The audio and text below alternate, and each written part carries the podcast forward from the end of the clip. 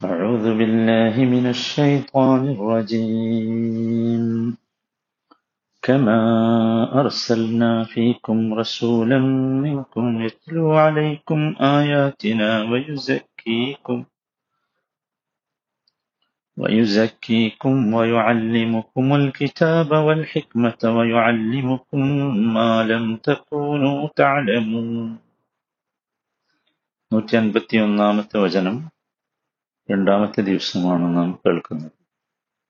കമാ ഫീക്കും റസൂലം മിൻകും. നാം നിങ്ങളിലേക്ക് നിങ്ങളിൽ നിന്നുള്ള ഒരു ദൂതനെ നിയോഗിച്ചതുപോലെ തന്നെ. യത്ലു അലൈക്കും ആയാറ്റിന അദ്ദേഹം നിങ്ങൾക്ക് നമ്മുടെ വചനങ്ങൾ ഓതിത്തരുന്നു. വയുസക്കീക്കും നിങ്ങളെ അദ്ദേഹം സംസ്കരിക്കുന്നു. വയുഅല്ലിമുക്കുമുൽ കിതാബ വൽ ഹിക്മത. വേദവും ജ്ഞാനവും നിങ്ങളെ പഠിപ്പിക്കും പഠിപ്പിക്കുകയും ചെയ്യും വയുഅല്ലിമുക്കും മാലം തകൂനു തഅലമൂൻ നിങ്ങൾക്ക് അജ്ഞാതമായിരുന്ന പലതും അദ്ദേഹം പഠിപ്പിക്കുന്നു. ഇതിന്റെ ആദ്യ ഭാഗം നമ്മൾ പറഞ്ഞു. കമാ അർസൽനാ ഫീക്കും റസൂലം മിൻകും യത്ലു അലൈക്കും ആയാത്തിന പറഞ്ഞു. ഇനി വയുസക്കീക്കും നിങ്ങളെ തസ്കിയത്ത് നടത്തുന്നു. നിങ്ങളെ സംസ്കരിച്ച് വളർത്തുന്നു. നിങ്ങളുടെ നിങ്ങൾക്കാവശ്യമുള്ള എല്ലാ സംസ്കരണവും നൽകുന്നു. അതാണ് യഥാർത്ഥത്തിൽ ഈ ദൈവ ദൂത നിയോഗത്തിന്റെ രണ്ടാമത്തെ ഏറ്റവും പ്രധാനപ്പെട്ട കാര്യം. വയുസക്കീക്കും തസ്കിയത്ത് എല്ലാവർക്കും പരിചയമുണ്ട്.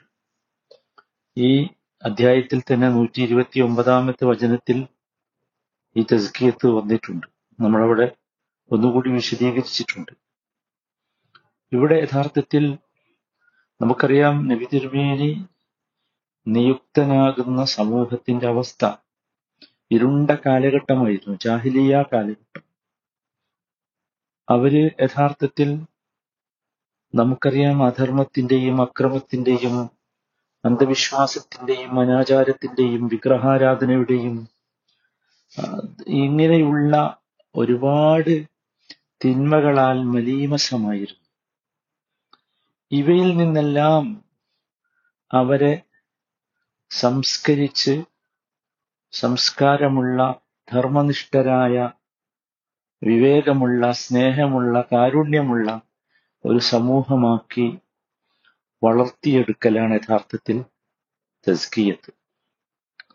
അതാണ് നബ്സല്ലാഹു അലൈഹി വസല്ലമ ചെയ്ത രണ്ടാമത്തെ പ്രവർത്തനം. വയുസക്കീക്കും. അവരെ ഒരു ഉത്തമ സമൂഹമാക്കി നടത്തും. മൂന്നാമത്തെ കാര്യം അദ്ദേഹം ചെയ്തത് വയുഅല്ലിമുക്കുമുൽ കിതാബ വൽ ഹിക്മത. വയുഅല്ലിമുക്കും കിതാബ കിതാബ് പഠിപ്പിച്ചു. അൽ കിതാബ് എന്ന് പറഞ്ഞാൽ ഇവിടെ ഉദ്ദേശിക്കുന്നത് ഖുർആനാണ്. നബി പഠിപ്പിച്ച അൽ കിതാബ് ഖുർആനാണല്ലോ.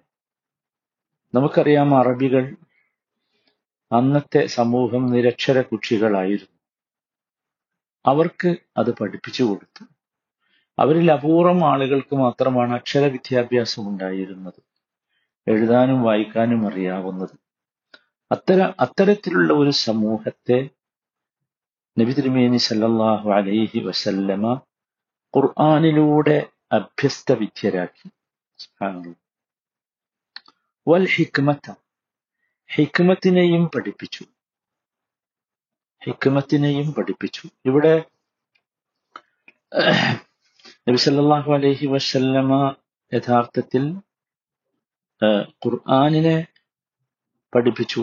പിന്നീട് ഹിക്മത്തിനെയും പഠിപ്പിച്ചു എന്ന് പറഞ്ഞാൽ വിജ്ഞാനം ജ്ഞാനം എന്നൊക്കെയാണ് ഞാൻ അതിന് പരിഭാഷ പറഞ്ഞിട്ടുള്ളത്. ഒരുപാട് ആശയങ്ങളുള്ള ഒരു വലിയ പദമാണ് യഥാർത്ഥത്തിൽ അറബി ഭാഷയിൽ ഹിക്മത്ത് എന്നത്. അത് ഹിക്മത്ത് തത്വം ഹിക്മത്താണ്.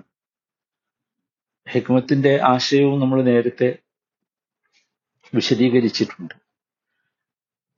ഹിക്മത്ത് യഥാർത്ഥത്തിൽ സുന്നത്ത് ഹിക്മത്താണ്. നബി സല്ലല്ലാഹു അലൈഹി വസല്ലമയിൽ നിന്ന് ഈ ഖുർആാനിന്റെ വിശദീകരണമായി വന്ന വിശ്വാസികളുടെ ജീവിതത്തിന്റെ ചര്യയാകേണ്ട പ്രവാചക ചര്യ ശരീരത്തിന്റെ വിധിവിലക്കുകൾ. ഇതൊക്കെ എന്താണ് ഹിക്മത്താണ്. ഹിക്മത്ത് എന്ന പദത്തിന് യഥാർത്ഥത്തിലുള്ള ആശയം ഒരു ഒരു കാര്യം നന്മ ഉണ്ടാകുന്നതും തിന്മയിൽ നിന്ന് തടയുന്നതുമായ കാര്യങ്ങളൊക്കെ ഹിക്മത്താണ്. അറബി ഭാഷയിൽ ഈ ഹിക്മത്ത് എന്ന പദം അറബി അറബി ഗ്രാമഭാഷയിൽ ഉപയോഗിക്കുന്നത് കുതിരയുടെ വാ വായക്കകത്ത് വെച്ചു കൊടുക്കുന്ന ഇരുമ്പാണ്. നമ്മൾ മൂക്കയറിനൊക്കെ പകരം വെക്കുന്ന ഒരു സാധനമുണ്ട്. അത് ഈ കുതിരയുടെ ചലനം യാത്ര ഓട്ടം നൃത്തം ഇതൊക്കെ നിയന്ത്രിക്കാൻ ആ ഇരുമ്പ് ഉപയോഗിക്കാറുണ്ട്. അതിനെ പിടിച്ചു വെച്ച് നമ്മൾ ഒരു ഒരു മുക്കയറിന്റെ അതേ സ്ഥാനം നമ്മുടെ സാധാരണ കന്നുകാലികളിൽ കാണുന്ന മുക്കയറിന്റെ അതേ സ്ഥാനമുള്ള ഒരു സാധനമാണ് ഈ ഹിക്മത്ത് എന്ന് പറയുന്നത്. ഇപ്പൊ മനസ്സിലായല്ലോ എന്താണ് ഹിക്മത്ത് എന്ന് അതാണ്. അപ്പം ഒരു ഒരു മനുഷ്യന്റെ ജീവിതത്തിൽ അവന് കുറെ ബ്രേക്കുകളും സ്റ്റോപ്പുകളും ഒക്കെ നൽകുന്ന ഒന്ന്. ആവശ്യമുള്ള കാര്യങ്ങളിലേക്ക് അവനെ എത്തിക്കുന്ന അനാവശ്യമായ കാര്യങ്ങളിൽ നിന്ന് അവനെ തടയുന്ന അതൊക്കെ എന്താണ്? ഹിക്മത്താണ്. അപ്പൊ അതിനുവേണ്ടിയുള്ള ജ്ഞാനം തീർച്ചയായും സുന്നത്ത് അതിൽപ്പെട്ടതാണ്. അപ്പൊ ഇവിടെ അല്ലിമുക്കുമുൽ കിതാബ വൽ ഹിക്മത്ത എന്ന് പറഞ്ഞാൽ അതാണ്. അങ്ങനെയൊക്കെ അതിനെ മനസ്സിലാക്കാം. അതുപോലെ തന്നെ ഒരു ഒരു സംഗതി ചെയ്യേണ്ടടുത്ത് ചെയ്യുമ്പോൾ അത് ഹിക്മത്താണ്. ചെയ്യേണ്ടടുത്ത് ചെയ്യുമ്പോൾ അത് ഹിക്മത്താണ്. ഇതൊക്കെ ആര് പഠിപ്പിച്ചു? നബി സല്ലല്ലാഹു അലൈഹി വസല്ലമ പഠിപ്പിച്ചു എന്നർത്ഥം. ഇനി ഹിക്മത്ത് ഞാൻ പറഞ്ഞു ഞാൻ ജ്ഞാനം എന്നതിനർത്ഥം പറഞ്ഞു. അഥവാ എല്ലാവിധ വിജ്ഞാനങ്ങളും എന്താണ്? ഹിക്മത്താണ്. എല്ലാ വിജ്ഞാനങ്ങളും ഹിക്മത്താണ്. നമ്മുടെ നാട്ടിലെ ഹക്കീം എന്ന് പറയാറില്ലേ? നല്ല വൈദ്യന്മാർക്കൊക്കെ. അലൈഹി വസല്ലമ അങ്ങനെയായിരുന്നു. നബി തിരുമേനെ ഒക്കെ പഠിപ്പിച്ചിട്ടുണ്ട്. കിതാബ വൽ ഹിക്മ. പിന്നെ മാലം തകൂനു തഅലമൂൻ. നിങ്ങൾക്കറിയാത്ത പലതും പഠിപ്പിച്ചു. മാ ലം തകൂനു നിങ്ങൾക്കറിയാത്ത നിങ്ങൾ ആലോചിച്ച് നോക്കൂ. നിങ്ങൾക്കറിയാത്ത പലതും എന്ന് പറഞ്ഞാൽ എന്താ? എന്തായിരുന്നു അവർക്കറിയാം? എന്തായിരുന്നു ആ അന്ന് നബി തിരുമേനെ നിയോഗിക്കുന്ന സമൂഹത്തിലുള്ള പൊതുസമൂഹത്തിന് എന്തറിവാണ് ഉണ്ടായിരുന്നത് വളരെ ചെറിയ അറിവല്ലേ ഉണ്ടായിരുന്നു പിന്നീട് എല്ലാം നബി തിരുമേനിയുടെ ആഗമനത്തിന് ശേഷമാണ് യഥാർത്ഥത്തിൽ അറബികൾക്ക് ഉണ്ടായ എല്ലാ വൈജ്ഞാനിക പുരോഗതികളും. ഒന്നുകൂടി പറഞ്ഞാൽ എല്ലാ വൈജ്ഞാനിക പുരോഗതിയുടെയും ഉറവിടം യഥാർത്ഥത്തിൽ ഖുർആാനും സുന്നത്തുമായിരുന്നു. കിതാബും ഹിക്കുമത്തുമായിരുന്നു അവരുടെ വിശ്വാസ സംബന്ധമായ കാര്യം കർമ്മ സംബന്ധമായ കാര്യം ഭൗതികമായി ചിന്തിച്ചാൽ ഭൗതികശാസ്ത്രം തത്വശാസ്ത്രം സാഹിത്യം കല എല്ലാം വികസിച്ചത് യഥാർത്ഥത്തിൽ ഇതിൽ നിന്നാണ്. അറിയാത്തതൊക്കെ അവർക്ക് എന്താ അറിയുക? നോക്കൂ ചുറ്റുഭാഗവുമുള്ള കാര്യങ്ങളിലേക്ക് മുഴുവൻ ശ്രദ്ധ ക്ഷണിച്ചുകൊണ്ട് അള്ളാഹു തന്റെ ദൃഷ്ടാന്തങ്ങളെ പഠിപ്പിച്ചു അല്ലെ? സംസ്കാരം പഠിപ്പിച്ചു വേദം പഠിപ്പിച്ചു തത്വം പഠിപ്പിച്ചു എല്ലാം എല്ലാവരും എല്ലാം പഠിപ്പിച്ചു.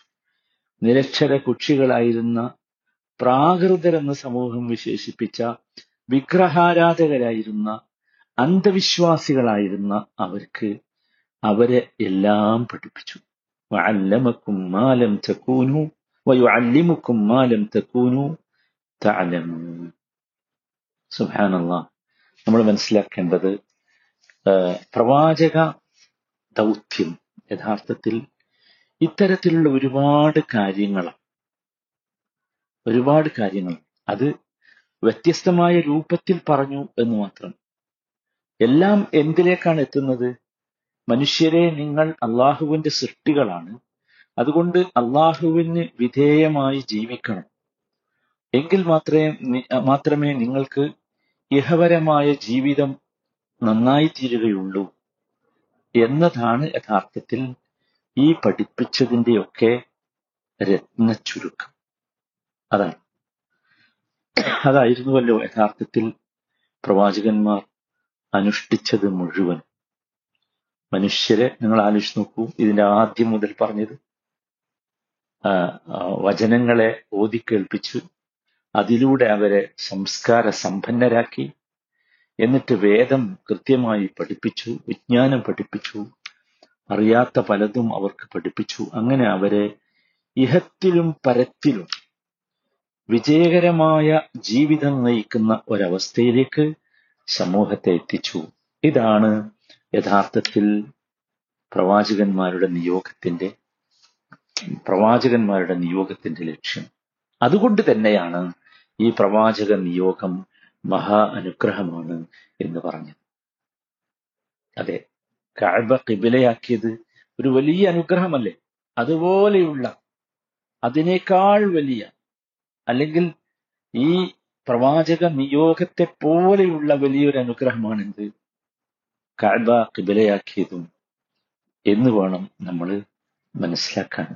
ഇത് യഥാർത്ഥത്തിൽ ഈ ഈ രീതിയിലുള്ള ഒരു ഒരു അവസ്ഥയിലേക്കാണ് നിങ്ങളെ എത്തിക്കുന്നത്. അതുകൊണ്ടൊരിക്കലും നിങ്ങൾ എന്ത് ചെയ്യാൻ പാടില്ല. നിങ്ങൾക്ക് നിശ്ചയിക്കപ്പെട്ട കിബിലയെ നിഷേധിക്കുകയോ അല്ലെങ്കിൽ നിങ്ങൾക്ക് നിശ്ചയിക്കപ്പെട്ട നിയമങ്ങളെ നിങ്ങൾ നിരാകരിക്കുകയോ അല്ലെങ്കിൽ നിങ്ങൾക്ക് നിശ്ചയിക്കപ്പെട്ട നിയമങ്ങളെ നിരാകരിക്കുന്നവരുടെ വാദങ്ങൾ കേട്ട് നിങ്ങൾ വഴങ്ങുകയോ അവർക്ക് വഴങ്ങുകയോ ചഞ്ചലരാകുകയോ പേടിച്ചു പോവുകയോ ഒന്നും ചെയ്യരുത്. ഈ കാലം അങ്ങനെയുള്ള ഒരു കാലമാണെന്ന് പ്രത്യേകം മനസ്സിലാക്കുക.